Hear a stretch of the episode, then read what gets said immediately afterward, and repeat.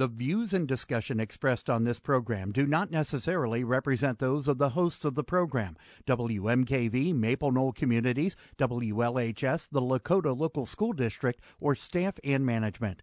The information and advice presented are educational in nature and not intended to be taken as specific legal, accounting, or other professional advice. Always consult with your own legal, accounting, or other professional before making any investment.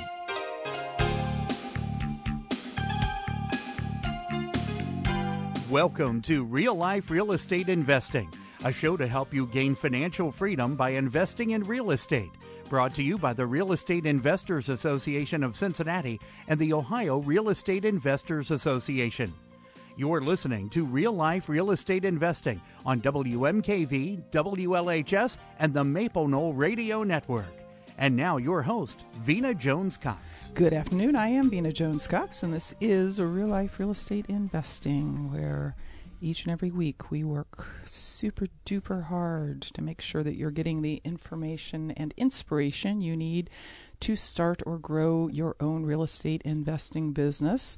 Or, in the case of today's show, possibly your kids and grandkids' real estate investing business because we're addressing a topic today that I know is near and dear to a lot of real estate investors' hearts, and that is how do I get my kids interested and involved in and active in the business that has completely changed my life before they spend 25 years in corporate America spinning their wheels first? My guest today. my guest today is Jim Wood. He is the creator and former head of the entrepreneurship degree program at Cincinnati State University. Uh, also headed up the real estate program there. He's the multi year instructor of the Youth Entrepreneurial Academy at the Ohio Real Estate Investors Association's annual convention and also a coach of folks who are looking to get started in real estate. Uh, he's joining me in the studio today. Uh, appreciate you being here, Jim. Well, thanks, Vena. Good to be here. It's kind of a treat to actually have a guest in the studio. like so, so often, I'm interviewing people who are in you know California or Tennessee or something, and when when Mike's when Mike's giving me the break time to break signal, I've got no way of like showing it to the the person on the other end of the phone. But uh, so um, I'm gonna I'm gonna tell you a story that I don't think I have told you before, but that relates to our topic today of getting your kids uh, into the business. My father was absolutely convinced that I was never going to get married. Like from from the time I was like five or six years old, he he you know very traditional 1950s type dad. Not that I was born in the 50s, but he was an old dad. And uh, you know, in his mind, what you did was, as a woman, was you went to college so that you could find a husband and he started he started telling me very young that it was very unlikely that I was going to get married. And his reasoning was number 1 dad number 1 men don't like smart women. And number 2 men aren't going to want to date women who are taller than they are. And it was very it was very clear when I was very young that I was going to be above average height let me put it that way. So mm-hmm as a result of all of this, of, of my handicaps as a human being and a female, that I wasn't going to be able to find a good husband, he uh, he basically set out on a path to teach me how to support myself. And in his mind, that meant I needed to know how to hang drywall. I needed to know how to swing a hammer. I needed to know how to change a tire, all the things that the guy would usually do, right? Mm-hmm, sure. But also, uh, he when I was uh, in tenth grade, he made me go to uh, Dale Carnegie Sales School. That, which was a, a, thing that he taught at the time, but you know, you can there's me and there's all these like 45 year old men who are already in sales mm-hmm. who are just trying to increase their commissions, and I've got nothing to sell, of course, because I'm in I'm in 10th grade. But the uh, the unintended result of that, I guess, to him was I both got married and also went into business for myself. Now, I will say that at the time that all this was going on, he never he never he did say you're never going to get married but he did not say what i'm doing is preparing you to to be able to put food on the table anyway. But i hated it. I hated it. I was mm-hmm. like i was like none of my friends have to do this you know? At summertime my friends that all ride bikes and i would have to go clean out apartments you know? Uh, uh, he had this saying that our business is a family business, so everybody in the family participates in the business. And I just thought it was horribly unfair, but in retrospect, I'm kind of glad it happened that way. and he was a wise man. as it as it turned out, except for that whole thing about you know no man's ever going to want you. Um, yeah, so so that has that your your job uh, for for much of your professional career has kind of been uh, taking taking kids of various ages mm-hmm. Who were not taught in the public school system and were also not taught by their parents how to start businesses, run businesses, be entrepreneurial, how to go about doing that. Mm-hmm. So you you you kind of understand the challenges when you know a kid's 17 18 15 in the mm-hmm. case of the, uh, the, youth entrepreneurial academy we let kids yep. in there sometimes as, as young as 13 yep. years old um, so give us some insight on at, at what age people need to start this process and we'll talk we'll talk about what the process is but mm-hmm. at what age with the kids uh, people need to start the process and how how it sort of develops. Because I know a 5-year-old you're not going to sit them down and explain economics. Yeah to, to, a, to a degree a 5-year-old's not going to be able to handle that but a, but a 5-year-old also knows they want certain things in life. Even at age 5 they begin to look at I'd like to have this and so frequently it's like, I want a ball. And it's like, well, you know, I could get you a ball, but if I could show you a way to take and make a little bit of money so you can buy your own ball. And if you start early enough and you do it in such a way that the kids kind of see the the uh, relationship between helping other people do things or accomplish things and the reward, then that kind of works. So in our family, at age 14 and a half, we had this thing called the Wood Kids Reading List. And so what would occur is when they said, I want to go to space camp and I want to go to this camp and I want to do this, then they had to earn 50% of the money. Liz and I would give them half, and then they had to make the rest themselves. But even before that, when they said in the seventh grade, well, I don't want just regular gym shoes. I want the Michael Jordan gym shoes. And those are $150 back then, as opposed to the 65 that we looked at as mom and dad and says those are perfectly suitable gym shoes that are fine. And then what we would do is we would give them opportunities to earn that money by doing chores around the house. So even though your kids can't work out of the house, you can take the things that mom and dad don't want to do and convert that into chores that, that are perfectly age appropriate. Mm-hmm. In addition to that, we looked at taking them actually onto the job sites where we are where we were rehabbing, and we would give them age appropriate things to do. So my son is young, you know, six seven years old. There's a wrought iron railing, and you give him a half inch paintbrush and a little can of black paint. And it's like Dan, go ahead and paint that, and it takes him forever but we're paying them the whole time. And so it becomes a matter of, in our family, you get to keep half, and mom and dad are going to take the other half and put it in your Roth IRA. Mm, mm. So even back then, we got them started early investing. How how old were your kids before you explained to them what the Roth IRA was and they understood it? um, we did about about 14 mm-hmm. About fourteen. Mm-hmm. What's funny about that is what's amazing. I mean, the whole compounding interest thing that we hear about that we're taking away, you know, half their money and putting it away, and then when they got into high school and had driver's licenses, they're then driving and having sometimes one job to three jobs, depending upon how ambitious they wanted to be at the time. And then you get to the point where they're coming out of college, and you have people you know, my daughter asking some young man, so how much do you have in your Roth IRA? And he says, what's a Roth IRA? and then he goes, well, how, how much do you have in your Roth IRA? And she goes, like $30,000? And he goes, will you marry me?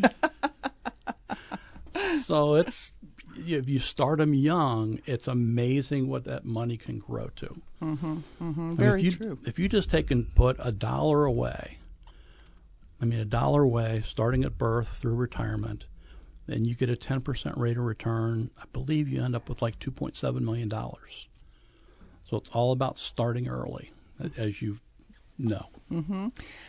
We need to take a quick break. When we come back, we're going to be addressing the issues that I have heard from you guys about things like how do you handle resistance from your children when they when you want them to work in the family business? How do you uh, make that balance between allowance and no, you got to go do the work for this? How do you encourage them to do things like open their own little online business, which is significantly easier now than it was in 1985 mm-hmm, when there was no online for the online business to happen in?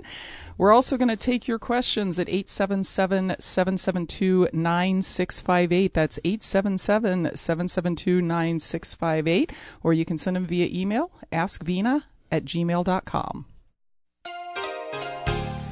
Welcome back to Real Life Real Estate Investing. I'm your host, Vena Jones Cox. My guest today is Jim Wood, who has years of experience teaching fairly young people, uh, including his own children, but also other people's children, how to uh, kind of take on this entrepreneurial mindset, think about starting a business, think about um, doing things other than the quote traditional path of go to college, get a job.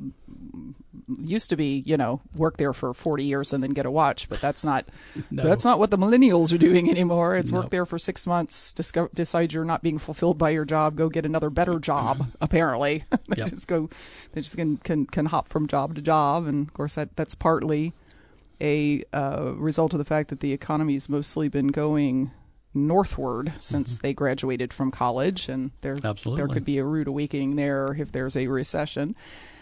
But um, I mean, one of the one of the things that I know you've heard this a million times because I have people people who are in any sort of business, if you get to talking about public school education, will say, "Oh my God, they do such a terrible job of of of, of teaching kids about the real world and money, and I mean they don't even teach you how to balance a bank account. How's that? How's that even possible?"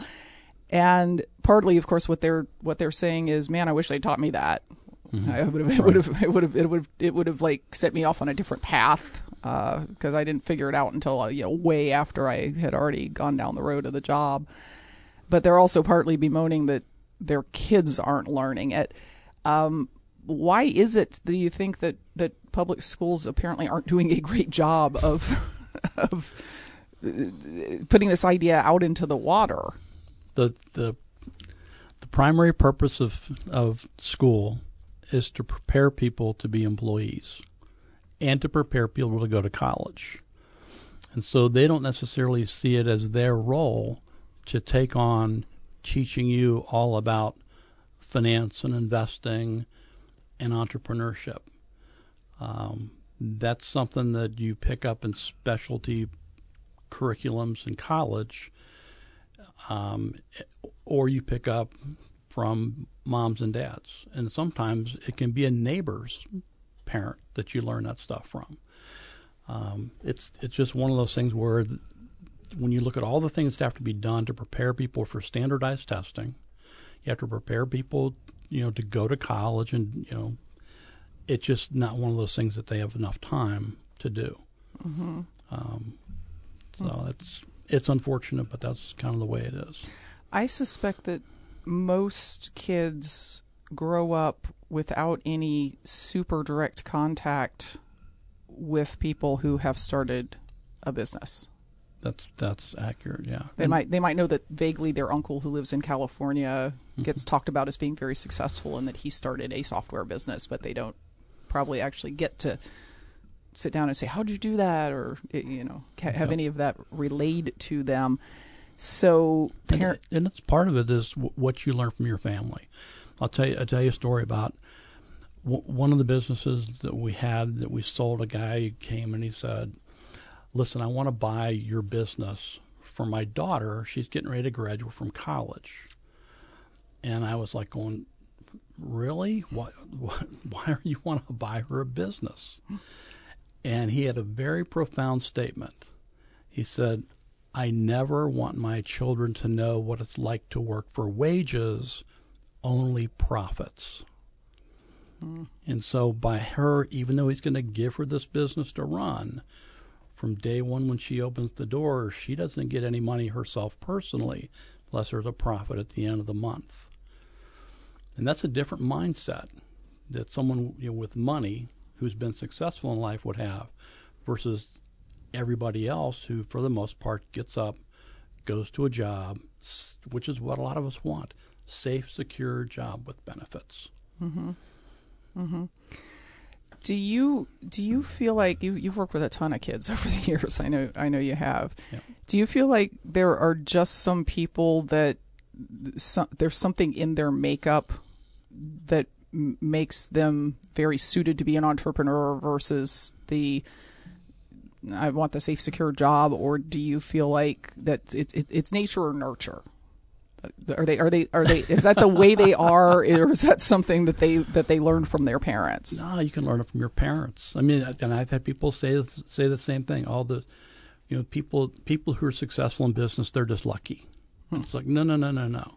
I mean, there is some luck to it, but the reality is, is people prepare to be business owners and to be successful when your dad sent you to sales training, he knew that that's how you become successful in business. That's a major key. Um, so, everything you teach them along the way, all all builds, and eventually, you fail your way to success. And so when I walked down the, you know, when, sorry, when when I graduated from Eastern Kentucky University, Colonel Sanders was our commencement speaker. Mm. So then he was a very elderly man, all hunched over, walking with a cane. Walks down the aisle, stands up to speak, and says, I failed at over so and so number of businesses. I was at 80 or at age 68, I was driving around the hills of Kentucky with pressure cookers full of chicken in the trunk of my car. And it was all about the message of you persist. You don't quit. You fail, you start again. You fail, you start again.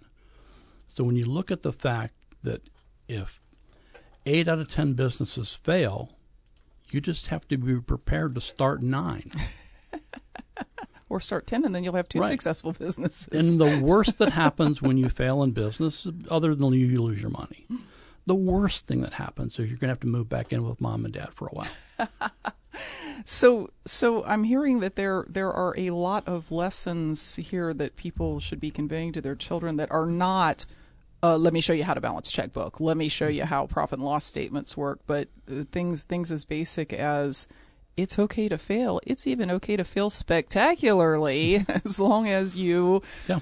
learn something, pick it up, do it again and and those lessons probably come in a variety you might think of it as, as a business lesson but you know they're going to fail at other things too right mm-hmm. sports mm-hmm. and yep. you know i'm trying to think of all the things i failed at as a kid getting good grades yep. failed at that so sure. so um fail early fail responsibly. So, for a, a, parent who's listening and, and thinking, yeah, I just, I, you know, my kids are showing zero interest in what I do, and someday I'm going to leave it to them, that's going to be terrible because people who aren't prepared to inherit a portfolio of real estate are going to end up, you know, squandering it or selling the golden goose or mm-hmm. something like that. Uh, how how intentional do they need to be about this? In other words, about you know what what message are they conveying, and how much of that is sit them down, talk to them, versus how much of it is just you know show them. We all have a choice in life. The big decision that we all make is: do you want to be rich, poor, middle class? And each behavior, skill set leads you in one of those directions. So if you're going to take the time to sit down with your kids, you need to say, these are the things that will lead you whichever direction you choose to go, because it's going to be a choice. But if you want to take these choices, you have to do these things. And so there's a difference in what you see out there as you look around the world. There are people who have really nice cars, really nice homes. And it becomes a matter of do you want that? And then to what degree do you want that? And so you start you know, looking at at choices, And so when I was teaching my classes at Cincinnati State, my real estate investing class, the very first night I'd say, how, what's what would really make you happy in terms of how much you would want to make per year? And I'd go around the room to 35 people, and I'd get anything from fifty thousand dollars a year to 1.5 million. And then I'd raise my hand and I'd go 18,000. And they'd look at me like, "What do you mean? What's the deal?" And it becomes a matter of, listen, if I can be happy, live in a mobile home with a pond, with a shop full of tools, and my and my hobby and what I love to do most is read novels, and I make enough passive income a year to make eighteen thousand dollars, I'm done. And have paid off my debt. That's, That's right. I have, Yeah. no, I have no debts. That's an important consideration there. Done. Mm-hmm. Okay. So, um, good thing to encourage your kids to think about is what's my number? And then how do I reach that number with a job, without a job, on passive income, Right. running a business? Uh, you know, it's a, it's. Uh, I, I don't think kids realize until even by observing, I don't think they realize until they're like right on the cusp of graduating from high school and college and having to do it themselves.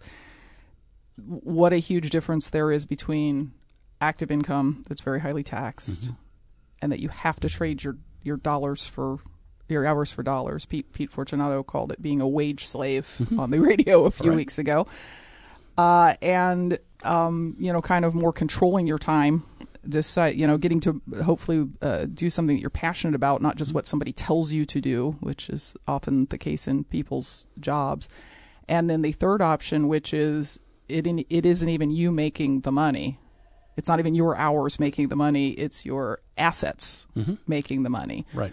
So that that seems like a perhaps a good sit down discussion or you know conversation over the dinner table uh, Right. that that sort of thing to have with kids. Uh, we need to take another quick break. When we come back, we're going to answer your questions that are coming in by email at askvena at gmail.com. We'll also take your calls at 877 772 9658. We'll be back right after this. Welcome back to Real Life Real Estate Investing. I'm your host, Vena Jones Cox. My guest today is Jim Wood, who, in, in that whole bio I gave of you, I forgot to mention that you're a real estate investor. I, got, I hate it when people do that to me. You know, like they introduce me, they're like, oh, she's the past president of this. it, and the, it works. yeah, she's past president of this, and she's been in this magazine, and welcome her. And I'm like, yeah, I'm also a real estate investor. That's why I'm here talking to you.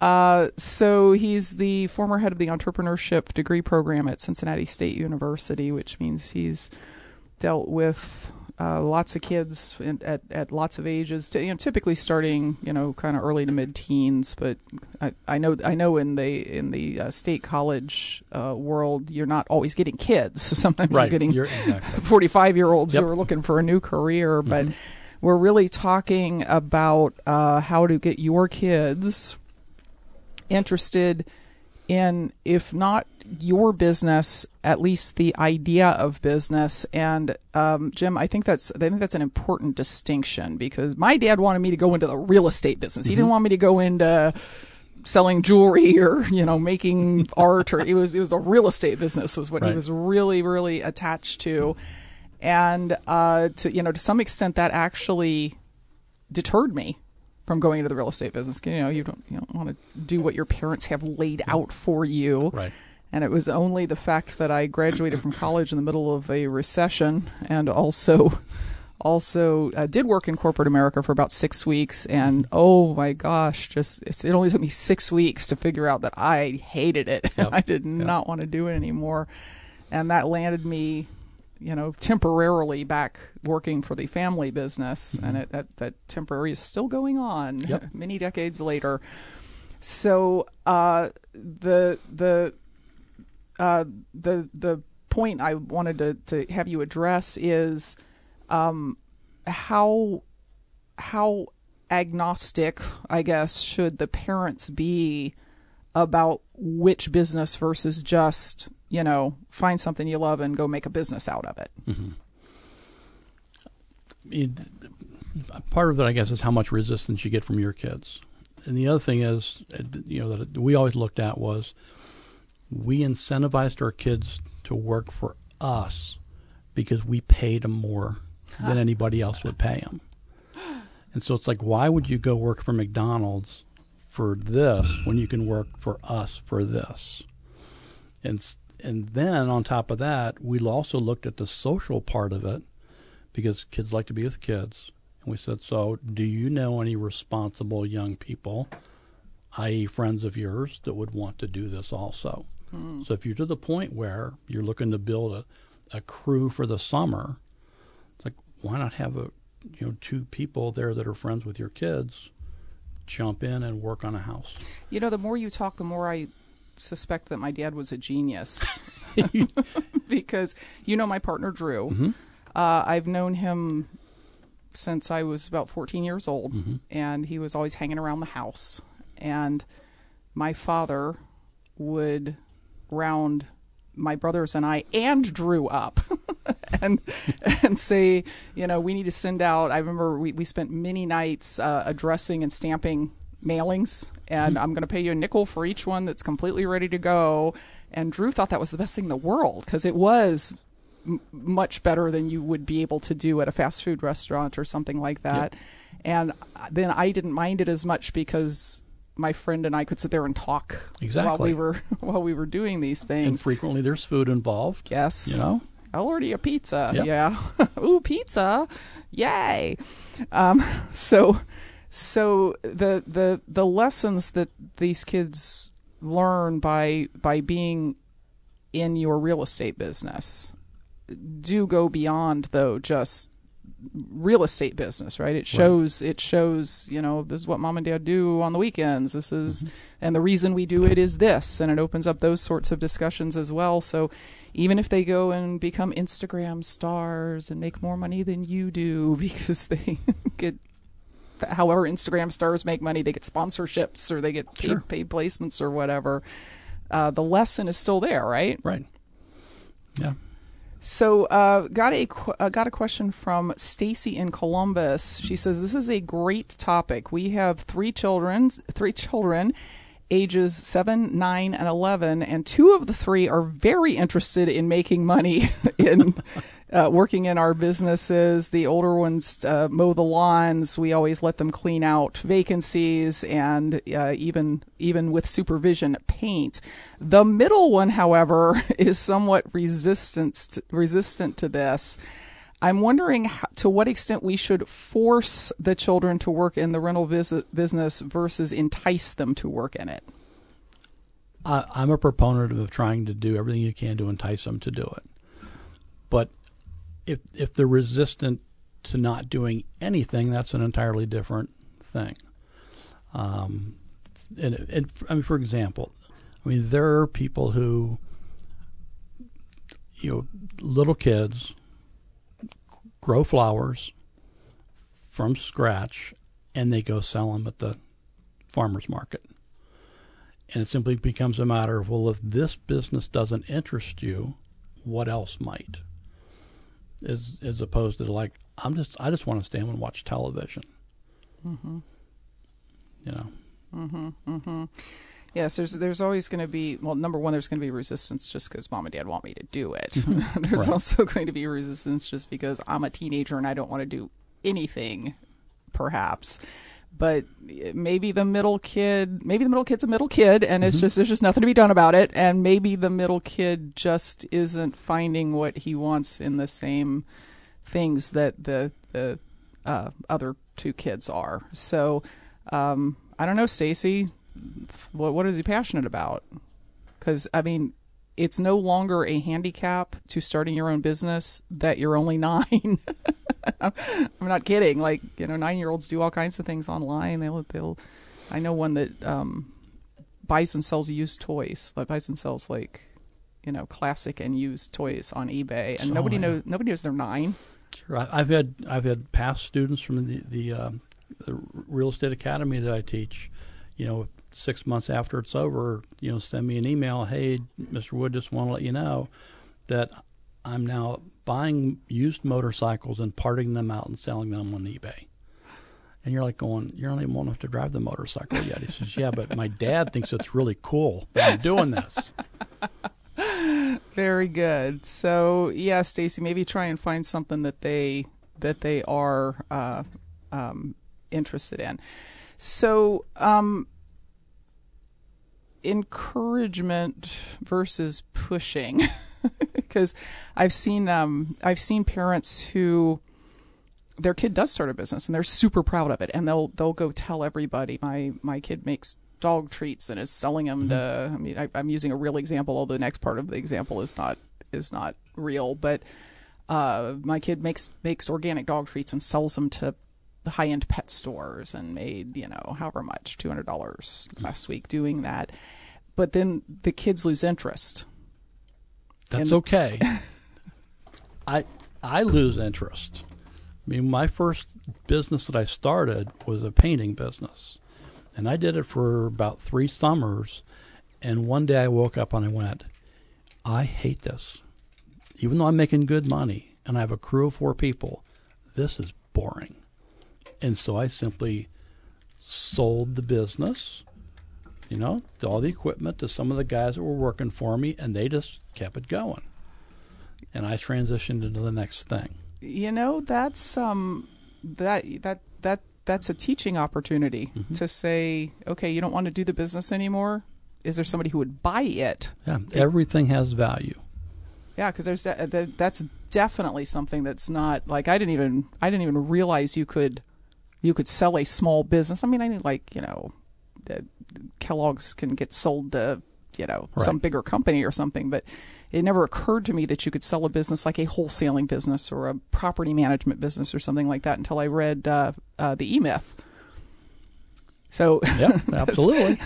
and then and of course, of course, the big the big lesson in the E Myth is uh, build a business thinking you're going to sell it, even if you you don't. Right? The the systems and the processes and the procedures.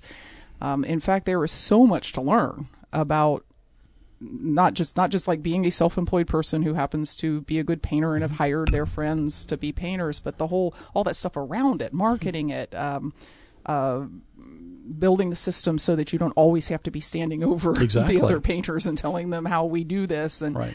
and so on. Uh, at at at what age are kids ready to start hearing that sort of thing? And and would would you just hand them the e-myth and say, read this and give me a book report? No, that thing is so. I mean, it's good, but it's really it's really dry. Um, I mean, I mean, kids, you know, it, it it's so age appropriate and personality appropriate because what will work at one age group in one family won't work in another family at the same age group. So there's got to be some you know judgment that you, you realize what's going to work best for your kid. Someone should write a book like that for kids. Just just just a thought, just in your spare time. While I'm resting, that's, that's right. Uh, we need to take a quick break. Uh, when we come back, we're going to answer some more questions from, that came in at askvena at gmail.com. That's A-S-K-V like in Victor, E-N-A at gmail.com, by the way. You can also call for advice on how to get your kids involved in business, or if you have a success story, we'd love to hear that too. 877 772 9658. Welcome back to Real Life Real Estate Investing. I'm your host, Vena Jones Cox, talking today to Jim Wood, who uh, taught his own children about entrepreneurialism and also taught other people's children about entrepreneurialism at Cincinnati State and also uh, teaches the Youth Academy at the annual National Real Estate Conference uh, sponsored by OREIA every year. And uh, you'll be hearing more about that event in the next few months as we rev up to um, putting that on again at the end of October, beginning of November. Uh, I would be remiss if I said, by the way, if I did not say, by the way, that Cincinnati REIA has a meeting tomorrow night, and it's uh, it's kind of a unique one in that it is real estate investor speed networking. We're going to give folks a chance to put into practice some of the things that we've been talking about here on Real Life Real Estate and at the group over the last couple of months. About how to use what you have to get what you want. And we're going to give um, new folks and experienced folks a chance to get together and talk about well, what I want is your knowledge, and what you want is deals. So, how about I whip up some deals and bring them to you, and you help me get through them, and you'll get part of the deal, and also I'll learn how to how to do it. So Gonna Best a, way to learn. Gonna be gonna be an interesting, yes, an interesting experience. And also at the early meeting, uh, Jim is going to be speaking to the active investors group about uh, direct ways to get your kids. Uh, kind of thinking along the lines of being entrepreneurial, and uh, I will be speaking at the new investors session about how to appraise properties, how to figure out what deals are worth. Um, oh, and by the way, you know, kids are welcome at REIA. We actually have a uh, we have a discounted rate for uh, college students. Um, you sent a lot of you were a recruiter oh, of the yeah. year most of the years that you were working at Cincinnati State because I think in the real yeah. estate program, you know, co- going out and hanging out with other real estate investors must have been one of the assignments because we have many members yep. who got started through uh, your your program actually, yep. and uh, the the you know, as long as they're not disruptive, they're welcome. they're welcome at meetings, right? You know, they can come and sure. Maybe they'll be playing video games on their iPad, but maybe they'll pick some stuff up. Uh, so, a couple of questions that have come in via email. Um, this one is from JC in Las Vegas. He says. Can you ask Jim about the most impactful way to explain and illustrate the to young people the differences between owning assets versus liabilities, and also the difficult topic of compound interest working for you versus working against you. okay. Okay, so the give, me the give me the first one again. Okay, so the differences between owning assets versus okay, right. owning liabilities like credit okay, card debt, sure, yeah, right? Yeah. so the, the the bottom line is is if it puts money in your pocket, it's an asset. If it takes money out of your pocket, it's a liability. And in some cases, uh, they can be both depending upon the situation. So if if you own a house and your tenants are making the monthly payments, it's an asset. But if they're not making their monthly payments and they leave and trash the place, it just became a big liability. Um, so you want to take and have as many assets as you can. Mm-hmm. So, and then his second question was uh, about compound interest, which I mean, we've all seen the illustrations if we've been in any real estate class. We've seen sure. those illustrations that say if you if you start putting a thousand dollars a year in your IRA when you're six, you almost don't have to do anything else because by the time you're 65, you'll be a multi-billionaire. But if you start at 45, right, it doesn't hardly do anything by the time and you're sixty five. that's 65. a wonderful illustration. And I just literally with one of my coaching students today uh, went over the we're thinking about buying this particular toy and it's going to be a monthly payment of $232 a month for 20 years. So I said, well, if you don't buy the toy, what will that turn into if you could get a 15% rate of return on your investment? Money, yeah. Then it was over 20 years, $307,000. And then if they were to take and then rent that money out to other people, that generates about $46,000 a year for them. Mm-hmm. So I'm always about getting people to as early in life as possible put away small amounts of money. So if you're a high school student and you can figure out a way to start saving a dollar a day, do it. Mhm. Mhm. Yeah, I, I've always suspected that if I had kids, there would be a lot of a lot of role playing using Monopoly money. Oh yeah. just to show, all right, Yep. so so you're only putting a dollar but but let's see what happens that dollar in a year. Oh, now it's only a dollar and a dime. Right. But let's see what happens in two years. Oh, now it's only a dollar twenty-one. Right. But let's see what happens in sixty-five years. Woo, Monopoly! No one can see me doing this, but I'm, I'm I'm miming throwing Monopoly money That's up right. into the air. So much so much Monopoly money. um, and they don't. I mean, the thing is, they don't. You know, when they're when they're five, seven, nine, eleven years old, they don't have to understand the math. No. They just have to understand the concept. And the, the here's the thing that I find argument that works the best.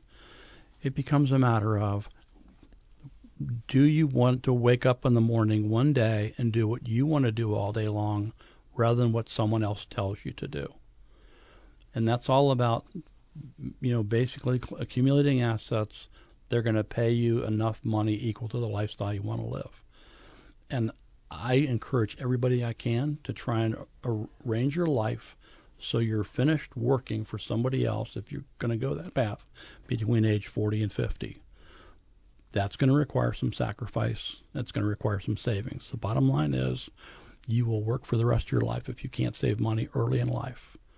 Learn to be frugal. Mm-hmm. Learn to be frugal. Learn to live at less than whatever your income is at that moment. Mm-hmm. And uh, this is a question uh, from Matt. He says, Many of my peers are still paying off student loans more than 12 years after they have graduated from college. Can you ask Jim to address the issue of Coverdell Education savings accounts and the possibility of kids being able to open their own if their parents cannot do such for them, and then using their income to invest in their own schooling? Okay. So I'm not a financial advisor, so let's just be upfront about that. You can do some investing in the Coverdell IRA. But one of the best things you can do is figure out do I need a traditional four year degree or can I start at some place at a two year degree at Cincinnati State where a two year degree will cost $14,000? You then co op at Cincinnati State, which is one of the prime reasons you go there. Then at the end of the two years where you're working, 95% of the time or more, the employer looks at you and says, We'd like you to stay if you'd like to. The beauty of that is many of those companies have tuition reimbursement programs who will then pay for the next college degree and frequently your master's if you possibly. So the whole goal is to keep your college expenses really low. Mm-hmm. And then obviously save to pay for the, the amount that you, you got to cover. Mm-hmm. Mm-hmm. So the the question of can kids invest in their own CISA? I've never seen that happen. I usually it's the parents make whatever the contribution is, and I don't even know what the limits are because I haven't done that myself. Uh, and then in order to actually get enough money in there, I mean, it's, it's tax free. That's nice, right? I get to mm-hmm. I get to earn three thousand to put three thousand yep. in the account, but you literally almost can't contribute enough. Right. From the time a kid is born, because you got to have a social security number for the kid. You can't be like, oh, well, right. I'm going to have a kid in the future, right. so I'm going to start. I'm going to start contributing now. Um, but usually, the way that that real estate folks build up their kids' CISA is they make the contributions, but then they use the contributions to buy a note that yields 15%, where they um, you know, flip a couple of, of uh, properties using the money from the CISA as an investment. So uh, the question of whether the kids can do it for themselves, I think we'd have to get John Hyre yeah, on here or something exactly.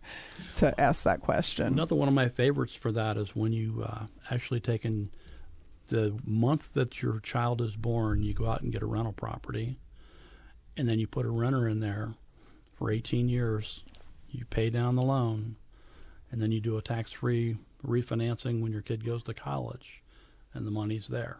Mm-hmm. So instead of you having to put away money every month, essentially your renter is paying for your kid to go to college.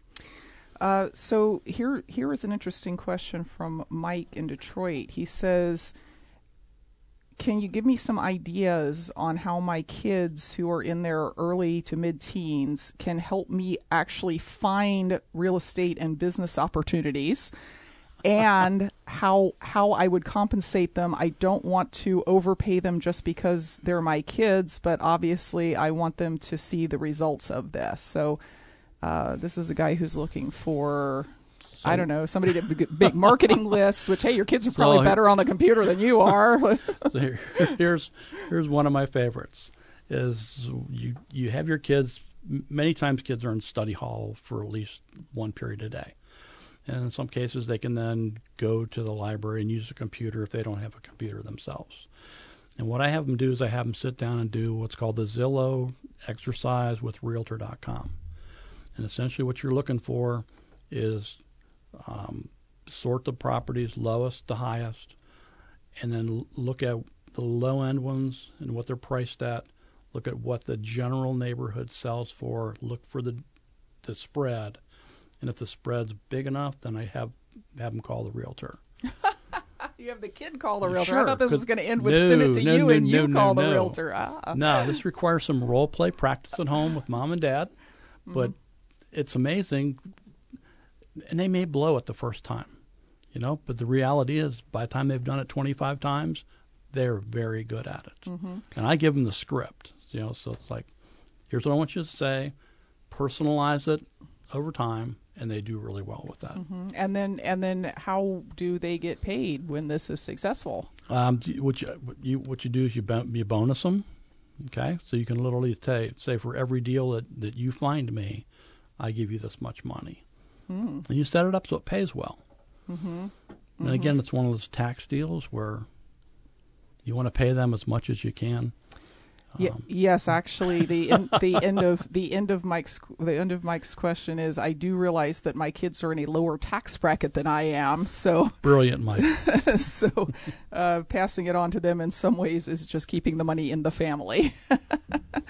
All right, very good. Well, you know, there's there's a million more things that we could talk about, Jim, but unfortunately, we are out of time. So I'm going to encourage folks who are in the area to come to the Cincinnati REIA meeting tomorrow night, where you will be to uh, ask further questions, uh, talk you know talk about specific situations they might have. They can get more information about that at CincinnatiREIA.com. That's Cincinnati R E I A dot com. We'll be back next week with more information to put you on the path to financial independence through real estate investing. Until then, happy investing.